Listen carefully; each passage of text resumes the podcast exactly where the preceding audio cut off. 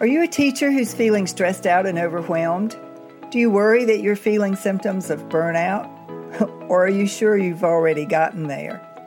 Have you started to dream of doing some other kind of job or perhaps pursuing a whole different career? But you don't know what else you're even qualified to do? You don't know how to start a job search? You just feel stuck?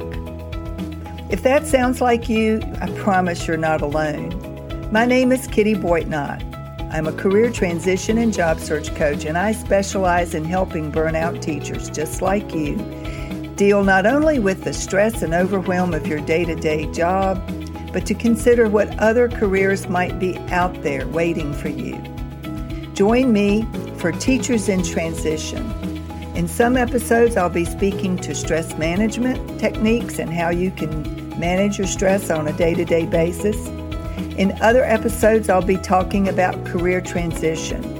What tools do you need to be successful in a job search when you're moving from one career into a totally different track? These are questions that you need answers to, and I can help you find those answers. My name is Kitty Boitnott. Welcome to Teachers in Transition. Welcome to episode 147 of Teachers in Transition, the podcast and the YouTube channel. My name is Kitty Boitnott. I am a heart centered career transition and job search coach to burnt out teachers who are ready to leave the classroom but don't know where or how to begin a new job search. I'm also a certified stress management coach. So I alternate topics each week on this podcast and YouTube channel talking one week about career transition strategies, and then on alternating weeks, I talk about stress management strategies. And this week, the topic is stress. And I have to admit, sometimes I feel like I've said all I know. I've emptied my brain of strategies for how to manage stress, and I feel totally inadequate, frankly, in offering meaningful strategies for the folks who are teaching in untenable situations and are being expected to deal with unsustainable situations. And my heart goes out to you, truly. If you are struggling in one of today's classrooms that has been burdened with additional duties because of COVID, and I know everybody has, then I am particularly sympathetic. I, I, I've been out of the classroom long enough to know that I don't know exactly what you're dealing with these days. And all I can offer is sympathy and empathy to the extent that that may be helpful. That said, I am committed to helping individuals manage their stress better, more effectively, more proactively, because allowing your stress to go unchecked and unmanaged will ultimately lead to your being sick. And we don't want that.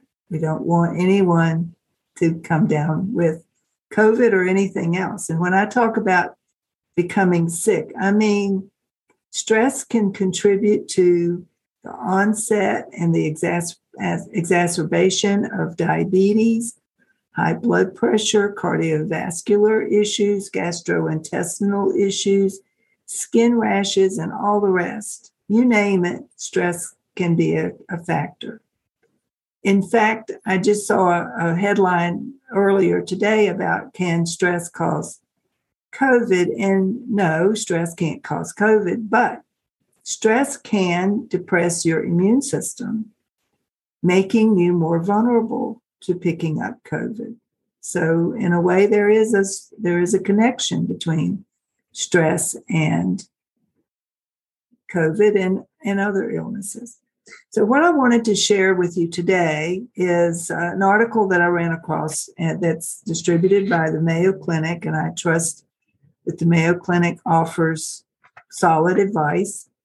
And this is an article on how there are four steps to help reduce stress and cope with the inevitable stressors of everyday life. It's not it's not specific to teachers, it's just an article offered to help give some a new perspective on how to manage your everyday stress, whether you're a teacher or a nurse, an attorney, or whatever it is that you may do. Most of my listeners, I trust, are teachers.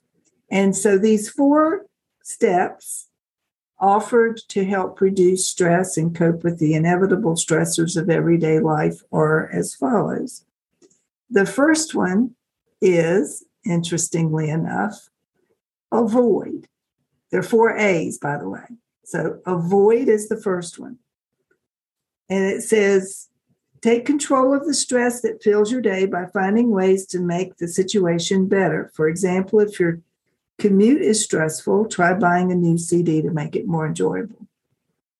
Create distance between you and something that causes your stress. If a coworker continually irritates you, for example, create physical distance between the two of you. And the third bullet is offered say no when necessary. And I'm a big fan of the word no. Learn to say it, learn to say no when it's appropriate and when you need to set better boundaries. That one practice learning to set better boundaries and saying no instead of trying to be a people pleaser and saying yes to everything is as liberating as anything else I can think of to offer that you could do for yourself if you would. Say no respectfully, decline without drama, but just say no and watch your life become less stress filled. The second A in this list of four A's to help reduce your stress is to alter. Communicate clearly and let people know your expectations. It can make a world of difference. For example, respectfully ask someone to alter how they are treating you. Remember to use I statements when addressing someone about how you feel. State your limitations in advance. For example, you can say, I only have five minutes to talk. And it's another way to create boundaries for yourself. The third A is to accept. Accepting the situation can ease much of the stress when avoiding and altering don't work. Talk with someone about how you're feeling. Call a friend, get coffee with a relative, or schedule an appointment with a therapist.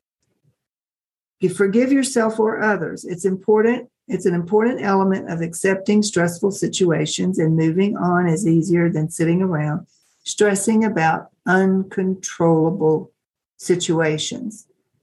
In my stress management workshops, I remind people of the um, prayer, the serenity prayer that is used as a part of, of regular AA meetings. God grant me the serenity to well, I forget how it goes, to deal with it, it to, God grant me the serenity to deal with the issues that I can, to let go of the things that I can't, and the wisdom that I'm paraphrasing, and the wisdom to know the difference between the two. That's a paraphrase. Know what you can control, recognize what you can't control, let go of any notion that you can control things that you can't control. Know the difference. The wisdom is the difference. So accept. And then finally, the fourth A is adapt. Changing your standards and expectations of stressful situations can help you cope with stress. For example, don't strive for perfection. Instead, make reasonable substitutes throughout your daily life. Choose dinners that are easier to prepare and still make your family happy. Don't replay stressful situations over and over in your head. Choose to focus on the positive aspects of your life. I don't know why it is that we tend to spend so much time on the negative and not so much time on the positive. That's a practice that you can work on. Choose the positive, choose to focus on the positive. Change your perspective by asking yourself if the stressor will matter in five years or even in five days. Lots of things go just blow over in five days. So let it roll off your back. It's probably not as big a deal as you think. And you can adapt to a lot of situations if you make up your mind to. They go on to say in their conclusion stress is a part of everyday life. Practicing these four steps can help you provide balance for a healthier, happier lifestyle. So that is from the Mayo Clinic, from the writers of the Mayo Clinic. There's no particular author credited for that list of four A's to help you manage and alter your stress. And the fact of the matter is, you're the only one who can decide that you want to take control of your stress. You can allow your stress to take a hold of you and run you into the ground.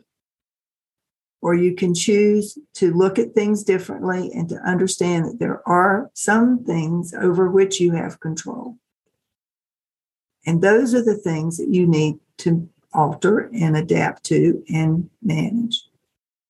The things that you cannot control, you either decide to make the best of it and go along with it, or you decide to make a change. And that's up to you. We all have choices every single day. We get to choose how we approach our lives, how we manage our stress, how we cope with the stressors that are part of our lives. And there are occasions when it's just time to say, you know, I'm done with this. And that's when it's time to start looking for something new. My personal philosophy is that when a job becomes so unsustainable as far as offering only stress without any upside, without any specific benefits, that it's time to think about making a change. But I also know there are a lot of committed teachers out there who are going to put up with whatever they have to put up with because they they don't see that they have an option because their commitment is to their students. And I get that. I do. I get that. So whatever it is for you that you need to do, do it. Take charge of your own life. Don't ever allow yourself to be a victim and recognize that at every moment during the day, you get to choose how you respond to whatever's going on in your world.